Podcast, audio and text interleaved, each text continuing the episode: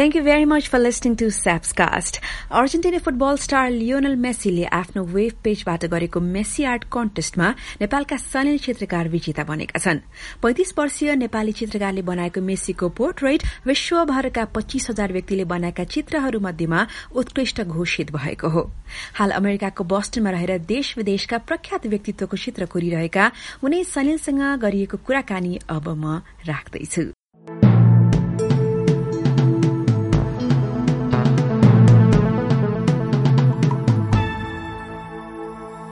www.sapscast.com. Love and the Revolution.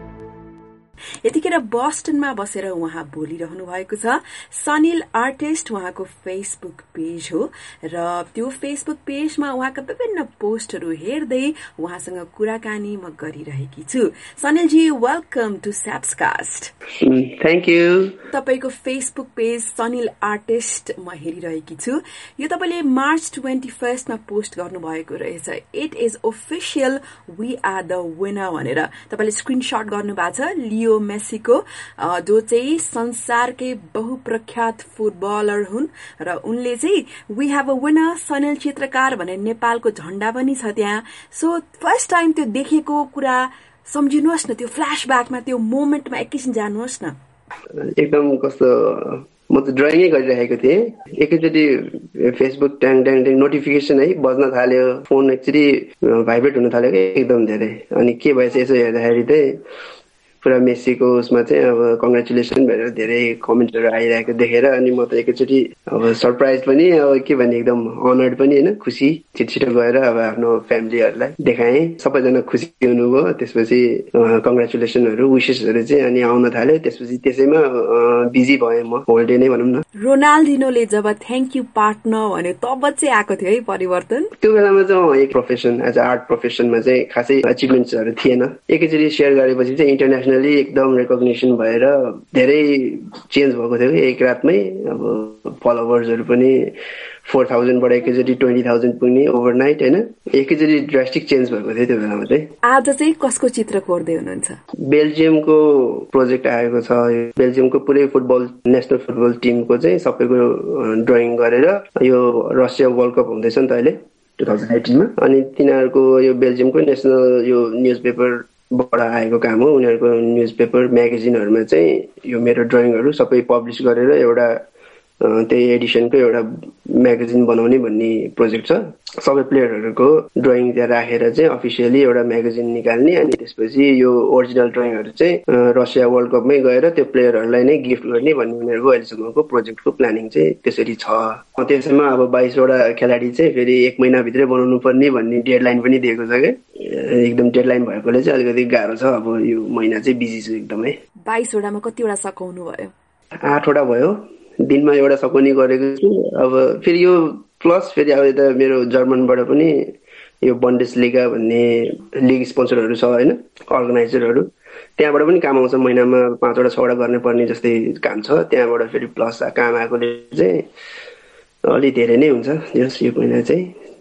चालिसवटा जति पुग्छ कि हामीलाई त एकदमै खुसी लाग्यो किनभने एक नेपाली यस्तो कलाकार हुनुहुन्छ जो देश विदेशमा छाइरहनु भएको छ जसका कलाहरूको प्रशंसा जहीँ तहीँ भएको छ। सम्झिनुहोस् न आजको दिनसम्म क कसको भित्तामा तपाईँको कुशल कलाहरू झुन्डिएका छन् सनिलजी? नेपालमा अस्ति एक्जिबिसन गर्नु गएको बेलामा चाहिँ आउनु भएको थियो मेरो शुभचिन्तकहरू फलोवरहरू होइन फ्यान्सहरू आएर जस अब प्रिन्ट्सहरू मैले राखेको थिएँ। अनि त्यो प्रिन्ट्सहरू लिएर जानुभएको थियो। उहाँहरूले सजाउनै भएको होला। आशा गरेछु तपाईँ विश्व प्रसिद्ध व्यक्तित्वहरू सम्झिनु पर्दा। अफिसियली मैले ड्रइङ चाहिँ अब खेलाडीलाई नै चाहिँ भनेर चाहिँ पठाएको छैन मेरो। मैले सबै ड्रइङ आफैसँग राखेको छु। कहिले त्यो खेलाडीहरू भेट्न पाइहाल्यो भने चाहिँ अटोग्राफ लिनुपर्छ भनेर चाहिँ त्यो ड्रइङ राखेको छु। थुप्रैले अब बेच्नुहोस् बेच्नुहोस् भनेर चाहिँ अफरहरू गर्छन् होइन? डलर्सहरू अफर गरे पनि मैले चाहिँ होइन म बेच्दैन। मेरो ओरिजिनल ड्रइङहरू खेलाडीहरूको चाहिँ राख्छु। म आफै पनि एउटा फुटबल फ्यान भएकोले चाहिँ अब त्यो खेलाडी पछि कुनै चान्स पाएर भेट्न पाइहाल्यो भने अटोग्राफ लिएर ओरिजिनल ड्रइङ चाहिँ म चाहिँ आफैलाई कलेक्सन गर्ने मेरो चाहिँ भनौँ न एउटा ड्रिम भनौँ कि के भनौँ होइन? त्यो ड्रिम त पुरा हुन बाँकी नै छ। तर कसैलाई भेट्नु भएको छ विश्व प्रसिद्ध व्यक्तिहरू? एकजना हाम्रो ब्राजिलको काफु भन्ने प्लेयर भेट्ने मौका पाएको थिएँ जापानमा हुँदाखेरि। उहाँ चाहिँ त्यही अब हाम्रो च्याम्पियन्स लिगको ट्रफी चाहिँ वर्ल्ड वाइड उनीहरू देखाउँदै जान्छ क्या त्यो ट्रफी चाहिँ। त्यो बेलामा टोकियोमा टोकियोमा चाहिँ त्यो ट्रफी राखेको थियो। टोकियोमा आएको छु भनेर उनीहरू एनाउन्समेन्ट गरेको थियो उनीहरूले इन्स्टाग्रामहरूमा त्यो देख्ने बित्तिकै अनि म चाहिँ हतार हतार छोरी लिएर दौडिहालेँ। फर्मली दुईजना मात्रै कुरा गर्न त पाएन। जस त्यहाँसम्म गएर चाहिँ अगाडि गएर फोटो सोटो खिच्न पायो अनि उहाँसँग हात हात मिलाएर यसो अटोग्राफ लिएँ। अहिलेसम्म धेरै तपाईँका कलाहरू तपाईँले बनाउनु भयो आफैलाई उत्कृष्ट लागेको आफ्नै कला कुन हो भन्दाखेरि के भन्नुहुन्छ? दिनमा चाहिँ एउटा जस्तै बनाउँछु अचेल मैले धेरै भयो।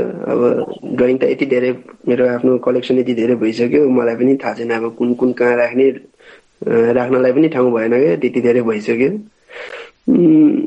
तर सोच्दाखेरि चाहिँ मेरो अब करियरमै धेरै इफेक्ट भएको चाहिँ रोनाल्डिनोको ड्रइङ चाहिँ एकदम आफ्नो सम्झनामा सधैँ रहिरहन्छ। त्यो स्टार्टिङ फेज चाहिँ त्यो भएकोले चाहिँ अलि धेरै इफेक्ट छ होइन? अनि हाम्रो अब नेपालीमै भन्दाखेरि चाहिँ सृष्टि श्रेष्ठको ड्रइङ पनि अलि मलाई मनपर्छ मेरो ग्राफाइट पेन्सिलको ड्रइङ यहाँले बनाउनु भएको मह जोडीको पनि चित्र हेरेकी थिए।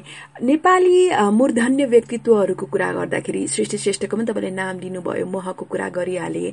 अरू कसैको कोर्नु भएको छ अथवा कोर्ने सोच छ कि? अरू हाम्रो अस्मि श्रेष्ठको बनाएको छु होइन उहाँले पनि इन्स्टाग्राममा थ्याङ्क यू भन्नुभएको छ मिस नेपाल अस्मी श्रेष्ठ अगाडिको मिस नेपाल निकिता चण्डक उहाँले पनि आफ्नो इन्स्टाग्राममा थ्याङ्क यू भन्नुभएर पोस्ट गर्नुभएको छ होइन। मालविका सुब्बाले पनि अब कमेन्टमा थ्याङ्क यू भन्नुभएको छ इन्स्टाग्राममा मदन कृष्ण सरलाई चाहिँ मैले फेसबुकमै मैले ड्रइङ गरेको छु भनेर चाहिँ मेसेज पठाएको थिएँ मैले। उहाँले चाहिँ तुरुन्तै हेरेर आहा कति राम्रो थ्याङ्क यू सो मच भनेर चाहिँ रिप्लाई गर्नुभएको थियो। अहिलेको हाम्रो नेपालको कप्तान पारस खड्का पनि बनाए उहाँले पनि कमेन्टमा फेसबुकमा थ्याङ्क यू ब्रदर भनेर लेख्नु भएको थियो होइन? अब नेक्स्ट चाहिँ सायद अब हाम्रो सिएनएन हिरोको बनाउँ कि जस्तो लागिरहेको थियो। दुईजना हुनुहुन्छ। अब अनुराधा म्यामबाट चाहिँ सुरु गरौँ कि भनेर चाहिँ सोचमा चाहिँ राखिरहेको छु। तपाईँको प्रेरणाको स्रोत को हुनुहुन्छ सनिलजी? कसैबाट इन्सपायर भए त्यो चाहिँ थाहा भएन सानोमै अब हाम्रो चित्रकार भएर हो कि क्या होइन? तिन दाजुभाइ हुन् चित्र कोर्थ्यौँ हामी सानोबाटै फोकस गर्नलाई मन लाग्यो भनौँ अनि फेसबुकहरूमा चाहिँ फलो गर्ने मैले। यो फेसबुकमा यो हुन्छ नि आर्ट ग्रुपहरू आर्ट ग्रुपहरूमा चाहिँ अनि फलो गर्दै अरूहरूको आर्टहरू हेर्दाखेरि चाहिँ अनि इन्सपायर हुने मैले पनि गऱ्यो भने त हुन्छ होला जस्तो लाग्ने अनि त्यसरी ट्राई गर्दा गर्दै अहिले चाहिँ यहाँसम्म पुग्यो। सेल्फ टटै हो। यो ट्राई गर्दा गर्दै कहिले चाहिँ म राम्रो चित्रकार बन्न सक्छु भन्ने भान भयो। त्यस्तो केही टर्निङ पोइन्ट त्यस्तो केही मोमेन्ट याद छ?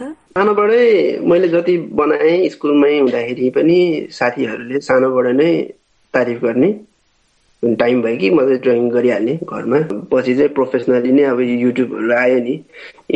इन्टरनेटको सुविधा धेरै आउनु थालेपछि चाहिँ अनि इन्टरनेसनल आर्टिस्टहरू पनि यसो हेरेँ अनि त्यसपछि इन्टरनेसनल आर्टिस्टहरूबाट चाहिँ यो कलर पेन्सिल मिडियम्सहरू नेपालमा धेरै चलाउँदैनन्। नेपालमा हामीले सानोमा ग्राफाइट पेन्सिल अनि यो oil painting water water colour होइन यस्तो मात्रै युज गर्थ्यो। अनि जस इन्टरनेसनली फलो गर्दाखेरि चाहिँ कलर पेन्सिलहरू देखिए। त्यहाँबाट आफूले अनि कलर पेन्सिल ट्राई गरेँ। हुन त तपाईँले एक दिनमा एउटा सकाउँछु भन्नुभयो अघि। तैपनि एउटा पूर्ण चित्र कोर्नको लागि साला खाला चाहिँ कति समय लाग्छ? स्पिड मैले बढाउँदै गएको छु। मेरो दुई वर्ष अगाडिकै रोनाल्डिनोकै पालाबाट सुरु गर्ने हो भने त्यो बेलामा मैले पच्चिस घन्टा लगाएको थिएँ त्यो ड्रइङ। सधैँ मैले गर्दै जाँदाखेरि अनि कसरी छिटो गर्ने कसरी छिटो गर्ने छिटो गर्दै प्र्याक्टिस अहिले चाहिँ मैले दिनमा लगभग एउटा ड्रइङ चाहिँ प्रायः जस्तो सकाएकै हुन्छ। दिनमा भन्नाले तपाईँको आठ घन्टा जति भनौँ न। सफल चित्रकार बन्न के चाहिन्छ? प्यासन चाहिँ हुनै पर्यो। दिनमा एउटा दिनमा आठ घन्टा कहिले सोह्र घन्टा समय पनि गर्नुपर्छ। मेरो कुनै काम आयो भने डेड लाइन आउँछ चौबिस घन्टाभित्र चाहिन्छ भनेर डेड लाइन आउँछ। म सोह्र घन्टा ननस्टप पनि गर्छु। तर मलाई फिजिकली थकाइ लाग्छ मेन्टली थकाइ लाग्दैन। प्यासन भएपछि त्यसरी चाहिँ प्यासनले नै ड्राइभ गर्छ क्या। तपाईँ अब जापान बसेर काम गरिरहनु भएको अहिले बस्टन पुग्नु भएको छ नेपाल आउने प्लान अब कहिले छ? एक वर्ष दुई वर्षमा आउने सधैँ सोच रहन्छ होइन। अब लास्ट टाइम गएको आठ महिना जति भयो क्या अब नेक्स्ट एक वर्षमा चाहिँ फेरि जानुपर्छ कि भन्ने सोच चाहिँ छ। प्लानिङ चाहिँ गरिसकेको छैन। सेकेन्ड एक्जिबिसन गरौँ कि भन्ने प्लान गरेर नै जानु पर्ला भन्ने सोचमा राखेको छु। अब लास्ट एक्जिबिसन सफल भयो एकदम होइन। मैले अहिले जति पनि ड्रइङ गरेँ दाइ तपाईँको यो ड्रइङ चाहिँ नेक्स्ट एक्जिबिसनमा लिएर आउनुहोस् है। एकदम हेर्न मन लाग्छ भनेर कमेन्टहरू थुप्रो मेसेजहरू आउँछ। त्यही भएर फेरि नेक्स्ट एक्जिबिसन पनि अब मेरो फलोवर्सहरूको लागि भनेर गर्ने हिसाबले नै जानु पर्ला भनेर सोचेको छु। धेरैलाई तपाईँको कुरा सुनिरहँदाखेरि मनमा जिज्ञासा आयो होला। यति इन्टरनेसनल काम गरिरहनु भएको छ। अनि उहाँको अर्निङ के कस्तो हुन्छ? उहाँले एउटा चित्रको कति लिनुहुन्छ भन्ने खालको प्रश्न उहाँहरूको मनमा आएको छ भने? आफ्नो सिप आफूले निकाल्ने आफूले कति समय दिन्छ होइन आफूले कस्तो क्वालिटीको यो मटेरियल्सहरू टुल्सहरू युज गर्छ। अब मैले चाहिँ थर्टी डलरबाट सुरु गरेको थिएँ जापानमा हुँदाखेरि जुन चाहिँ धेरै सस्तो थियो होइन। त्यही पनि अब कामको सुरुमा गर्नलाई चाहिँ अब एज अ पब्लिसिटीको लागि पनि सस्तोमा गरिदिएको थिएँ मैले होइन थर्टी डलर त्यही पनि महँगो भयो भन्नुहुन्थ्यो नेपालबाट धेरैले। अहिले चाहिँ मैले चाहिँ टु हन्ड्रेड डलर गर्छु होइन? बढाउँदै गएको छु। अब सायद टु हन्ड्रेड डलरबाट अझै पनि बढ्न सम्भावना चाहिँ छ। तपाईँलाई सफलताको शुभकामना छ। साथसाथमा तपाईँलाई इन्स्टाग्राममा अर फेसबुकमा अथवा ट्विटरमा फलो गर्नको लागि बताइदिनुहोस् न तपाईँलाई के भनेर सर्च गर्ने। सनिल आर्टिस्ट भने विदाउट स्पेस सनिल आर्टिस्ट भनेर सर्च गर्नुभयो भने प्रायः जसो फेसबुक युट्युब इन्स्टाग्राम तिनटैमा भेटिन्छ। थ्याङ्क यू सो मच तपाईँलाई पनि अब समय निकालेर यति मलाई सम्झिनु भयो पछि पनि फेरि फेरि ठुलो ठुलो काम गर्दै जाने भन्ने सोच चाहिँ छ। हेरौँ कहाँसम्म पुगिन्छ। त्यही अनुसार नेपालको नाम पनि संसारमा कतासम्म पुर्याउन सकिन्छ हेर्दै जाउँ सबैको खुसी अब यसमै छ भनेर जस्तै मेसेजहरू आउँछ। त्यही अनुसार चाहिँ अब अझै गर्दै जानुहोस्। अझै विदेश देश विदेशमा अझै नाम कमाउनुहोस् है। एकदम हामी होप गरिरहेका छौँ भनेर मेसेजहरू आउँछ। त्यो अनुसार के भन्छ एउटा रेस्पोन्सिबिलिटी जस्तो पनि फिल भइरहेको छ आफूमा होइन? नेपाललाई चाहिँ अलि माथिसम्म लाने। त्यही अनुसार चाहिँ अब हेर्दै जाउँ केसम्म हुन्छ त्यसको लागि।